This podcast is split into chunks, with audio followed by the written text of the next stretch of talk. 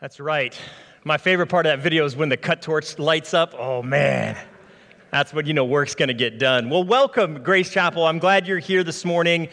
I'm glad to be here this morning. I'm glad to worship with you. What a great experience that is. Can we give it up for our worship team and tech team? Yeah. That is incredible. And, and I really like the addition of the worship or the prayer cards. So be, be sure to fill those out uh, if, if, as you feel the Spirit prompting you on a, on a Sunday morning, and we'll, we'll get those prayer requests answered. Um, so, we've been going through the series called Built to Last. You saw the video. I'm a little sad, you guys, because that's the last time we're going to play the video. This is the end of our Built to Last series. And um, yeah, so, but it's been a great series. I've really enjoyed it. I've enjoyed talking about investing in our lives in a way that makes them strong.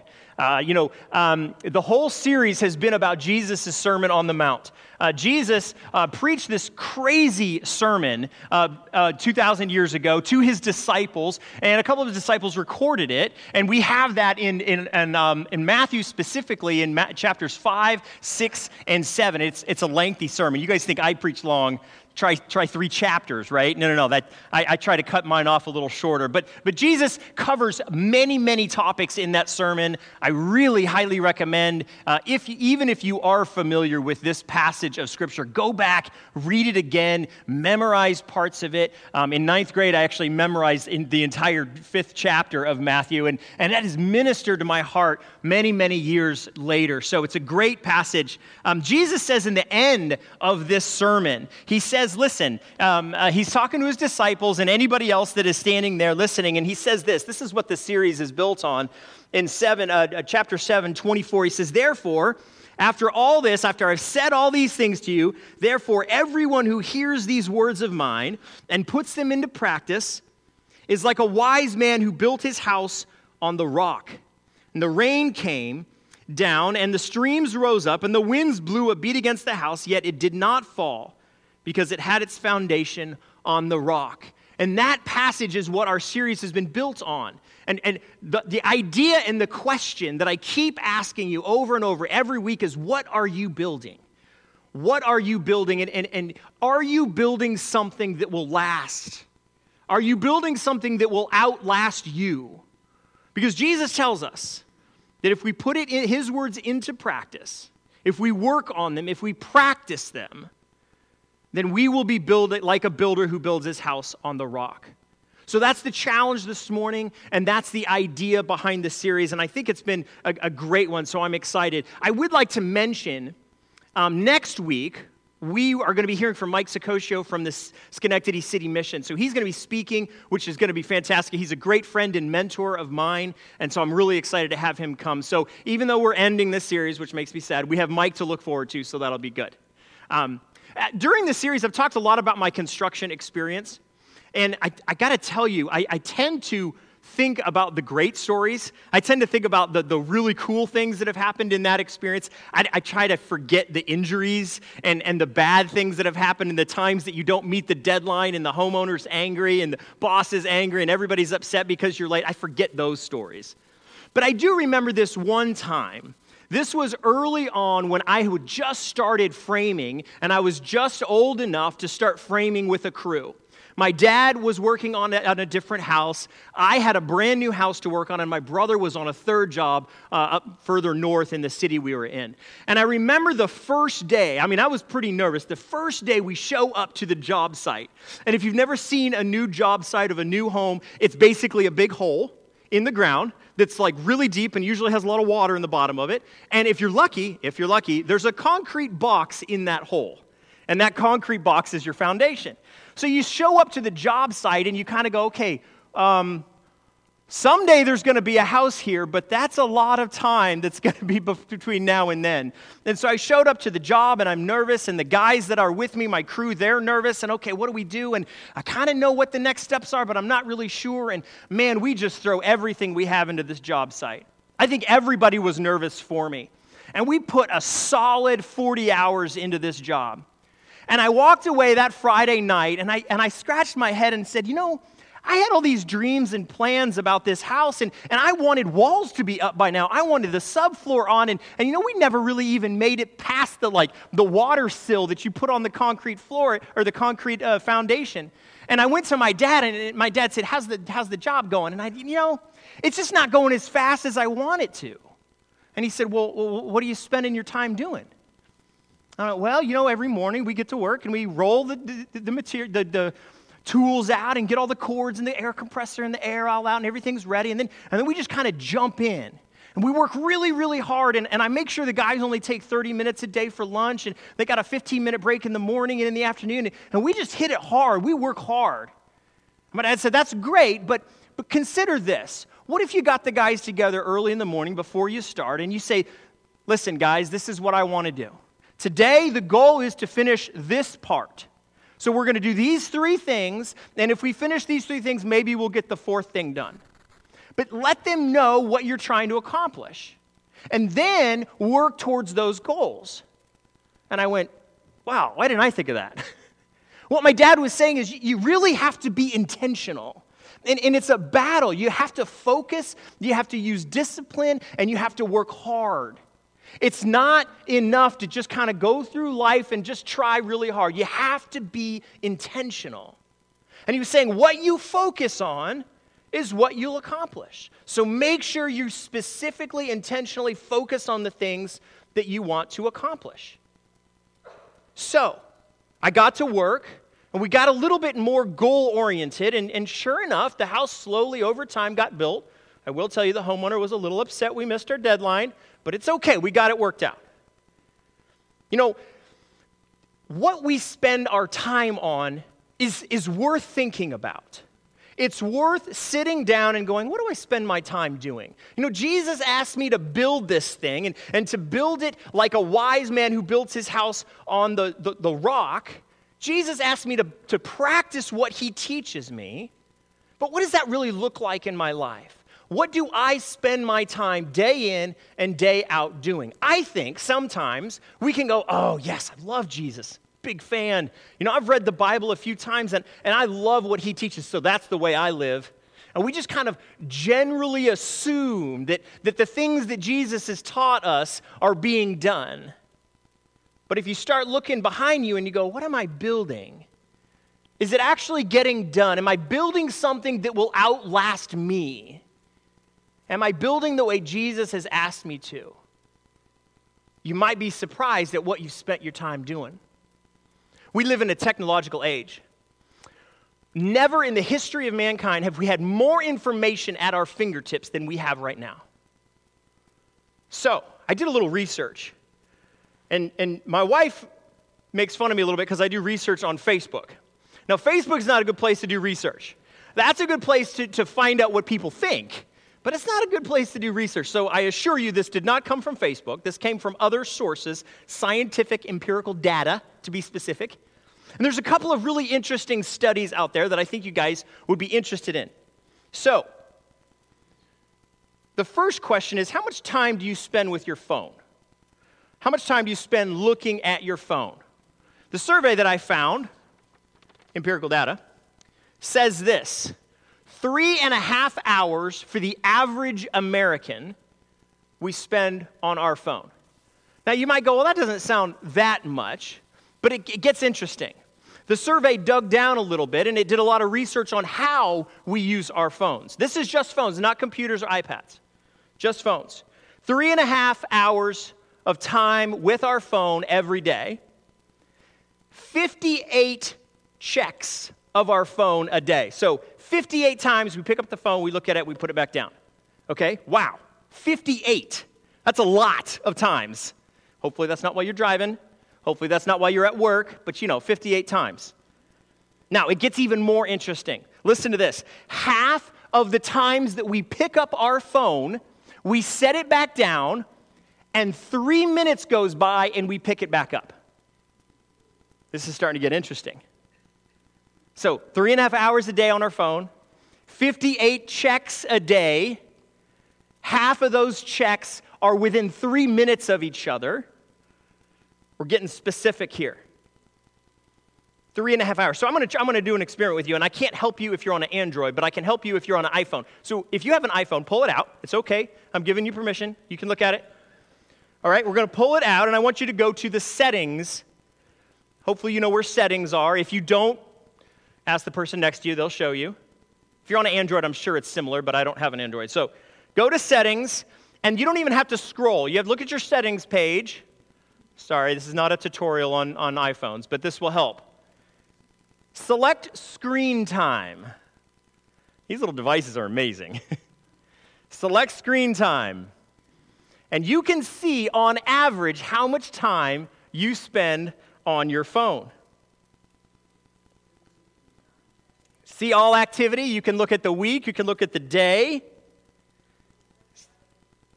Or you, can, you see, we're already getting the tutorial going here. Uh oh, we can't find it, huh? And you can start to see how much time. So, now, this is what we're going to do. I know if your eyes are getting wider when you look at the number of average minutes on your phone a day, who in the room is at three hours a day weekly? Anybody? Oh, wow. Yeah, yeah, three hours. That's not as many people as I anticipated. Anybody go four hours? Anybody bold enough to raise their hand on four hours? Yes, a few of you. All right, I can top you. Who can go five hours average? Anyone? Nobody's, nobody's bold enough to raise their hand. Yeah, you got it. Five hours, four hours, three hours a day on our phones. Now, I'm not going to stand up here and tell you that's wrong. We live in an informational age. I need my phone for many things that I do throughout my day in ministry. How am I going to pray for you? How am I going to text you? How am I going to connect with you? These devices are amazing. But it's worth thinking about. What am I looking at? What am I focusing on? And what's it doing to me? If we're going to practice Jesus' words, we have to be intentional. You know, in Jesus' day, they didn't have smartphones. News, new, a news flash for you. I know that's surprising. But you know what? They had other stuff. They had other distractions. They had other struggles. And Jesus knows these struggles and he speaks to those struggles. And we can easily translate them to how much time we spend on the phone or how much time we spend on Facebook or, or what we're looking at. Jesus says this in his Sermon on the Mount. This is chapter 6 of Matthew. So, Matthew chapter 6, Jesus says this in verse 22. He says this The eye is the lamp of the body. Interesting. If your eyes are healthy, your whole body will be full of light. But if your eyes are unhealthy, your whole body will be full of darkness. If then the light within you is darkness, how great is that darkness? And that's a very peculiar thing to say to his disciples, but oh, I think it applies to us today too. Jesus is using this comparison of healthy eyes that let in light and unhealthy eyes that, that let in shadow or don't let in light. And he's saying that the eyes are like the lamp so you can determine how much light is in the room by how bright the lamp is. He's saying if you have healthy eyes, your whole body can be full of light. But if you have unhealthy eyes, there's a lot of darkness inside of you. This is a really interesting perspective Jesus uses. Healthy eyes let in light, and our brain knows how to process that light in a certain way, and we get images in our head and we can see. Unhealthy eyes limit the light. This is what happens when you get cataracts. They limit the light and you, and you can't see as well, and things get darker and fuzzier. Jesus is saying if you have healthy eyes, your whole body is full of light. That's beautiful. That's what I want. I want healthy eyes. And if you have unhealthy eyes, the last line of that passage says, How great is that darkness. And I hate to go dark on you guys, I hate to go negative on you, but think about the worst possible evil you can imagine. That evil doesn't happen overnight, it doesn't happen in an instant. It happens when eyes are unhealthy and they grow more and more and more unhealthy. And pretty soon that person is so full of darkness that they don't know what ends up. This is where we get evil in our world. And Jesus is saying it starts with what you look at, it starts with what you focus on. So if you have any interest, any interest at all in practicing Jesus' words, we need to be very, very careful what we look at. Paul, the Apostle Paul, wrote a letter to his church. Oops. He wrote a letter in his, to his church in Rome. And this is the way he starts his letter. This is in the first chapter of Romans, the letter to the Roman church. And, and, and Paul paints a picture that I will warn you is stark. This is what he says in verse 21 of chapter 1. Paul says, For although they knew God, these people, he's talking about are evil people that have chosen a horrible, evil path. He says, This is how it happens. For although they knew God, they neither glorified him as God nor gave thanks to him, but their thinking became futile and their foolish hearts were darkened. Sounds like Jesus' words with dark hearts. 22, although they claimed to be wise, they became fools. And they exchanged glory of the immortal God. They exchanged that glory for images made to look like mortal human beings and birds and animals and reptiles. They began to worship the creation instead of the creator. And in 24, therefore, God gave them over he, got, he gave them over in their sinful desires of their heart to sexual impurity, for the degrading of their bodies and with one another. They exchanged the truth about God for a lie and worshiped and served created things rather than the Creator, who is forever praised. Amen. Oh, that's a scary verse. That's a scary passage. But Paul is describing what happens when you are not careful with what you perceive. And there's this horrible truth about sin is that it confuses the mind. And you exchange pure, true wisdom for foolishness. And you exchange knowing the immortal God for worshiping the creation. And, and we can look at that perspective and go, how in the world could you go there? And it's the eyes. It's what we focus on, it's our perception, it's what we look at. Three and a half hours to five hours a day should make us go, What are we looking at?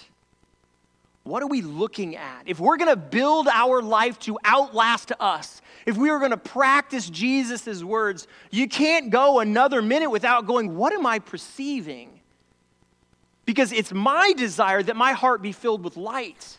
It's my hope that my body, my entire body, be filled with light because my eyes are healthy and I'm focusing on Jesus' words.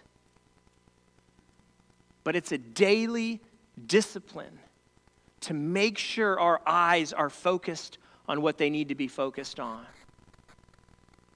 And it's not easy. The world is full of distractions those creatures that these people worship, the, the images of man instead of the creation, those things are deceptively appealing. So you have to be careful.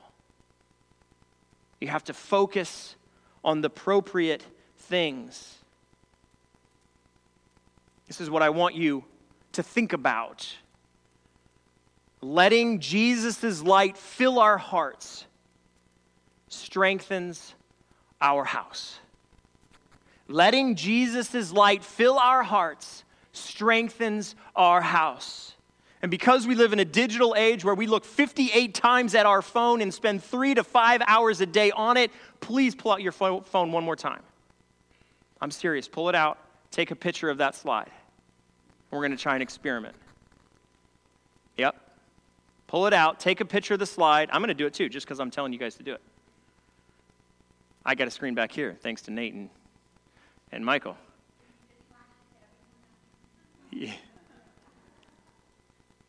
Take a picture of that. And if you don't know how to do this, um, I can show you afterwards. Take a picture of that and create a lock screen on your phone with that image. Okay?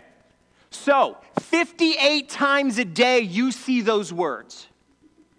You can't look at Facebook or your browser or your emails or your calendar or the wonderful pictures of your kids or grandkids without first seeing those words. And we're going to let this little device actually serve us instead of us serve it. As a reminder, do this for one week. And you go, wow, I like my lock screen image. It's a picture of my wife or it's a picture of my husband. Okay, don't worry, it's saved. You can go back to it. But first, for a week, focus on those words. Letting Jesus' light fill our hearts strengthens our house. So when you pull your phone out 58 times, you will remember that your eyes need to perceive Jesus' light in order to be filled with light. Letting Jesus' light fill our hearts strengthens our house. And you might go, oh, Josh, that's wonderful. I love thinking about Jesus in a general sense. It just makes me smile. But what does it mean specifically? What does it mean to actually let Jesus' light fill my heart? And if you're thinking about that, I think you'll be very interested in what the Apostle Paul has to say in another letter he sent to his church in Philippi. See, all this truth swirls around these ideas. Paul knows his church is struggling with this. He knows that they're sitting there going, Oh, I love Jesus, but I just don't know what it means for my life. This is what he says in chapter 4. This is the way he's ending his letter. Chapter 4, verse 8. Paul says this to his brothers and sisters Finally, brothers and sisters, whatever is true, whatever is noble, whatever is right, whatever is pure, whatever is lovely, there's a dash there for me. Lovely. Whatever is admirable, if anything is excellent or praiseworthy, think about such things. Whatever you have learned or received or heard from me or seen in me, put it into practice, and the God of peace will be with you. Paul says that God, the God of peace, will be with us if we focus on these things. I want that. In today's age, when the storms seem to hit me every day, and I'm desperately trying to build my house on this rock, I'm desperately trying to practice Jesus' words. I need light in my heart. And Paul says, focus on these things. We live in a day and an age where all we hear is the horrible atrocities of the world. And the reason we hear about that more than anything else is because that's what sells. That's what people are interested in seeing. So it's a product of our own culture. In a day and age where all we see is the atrocities, focus on these things. Focus on what is true, noble, right, pure, lovely, admirable, excellent, praiseworthy. Let those things fill your heart. And that lets our whole body be full of light. So I hope that you took a picture of that I hope that you see that 58 times a day. And I hope when you see it, you say, Yes, I want Jesus in my heart. And I want him so much in my heart that it fills my whole body with light. Letting Jesus, letting Jesus' light fill our hearts strengthens our house. And if we do this, we will be a beacon of light for those that are lost. It won't be us, it'll be the light inside us. And when that light gets its way out of our body, people will see this and they will go, This is the hope that I've been waiting for. I don't care if it takes a lock screen to get you to think about it. I don't care if it's memorizing the chapter. I don't care if it's looking at God's word daily or multiple times a day. I don't care if it looks like calling me multiple times a day just so I can tell you this. But we have to be focused on the things that produce light in us. We have to be focused on Jesus. Letting Jesus' light fill our hearts strengthens our house. Let's pray together. Lord Jesus, God, I ask that you would allow us to focus on what's good in our life, to, to focus on, on your light. God, I, for one, do not want unhealthy eyes. I do not want what I look at to darken my heart. So, God, I ask that you would give me and you would give every person here the courage to choose and to discipline ourselves to focus on your light.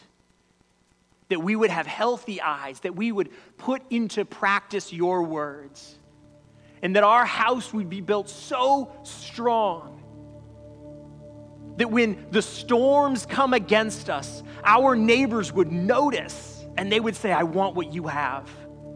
God, that our light would be so pure inside us that it would come out of us and it would impact the world around us. God, I ask that we would be cautious and careful at what we look at. That we would remember that the images that our brain stores up impact our souls. So, God, let us be filled with your light and let our house be strengthened. It's in your name, Jesus, we pray. Amen.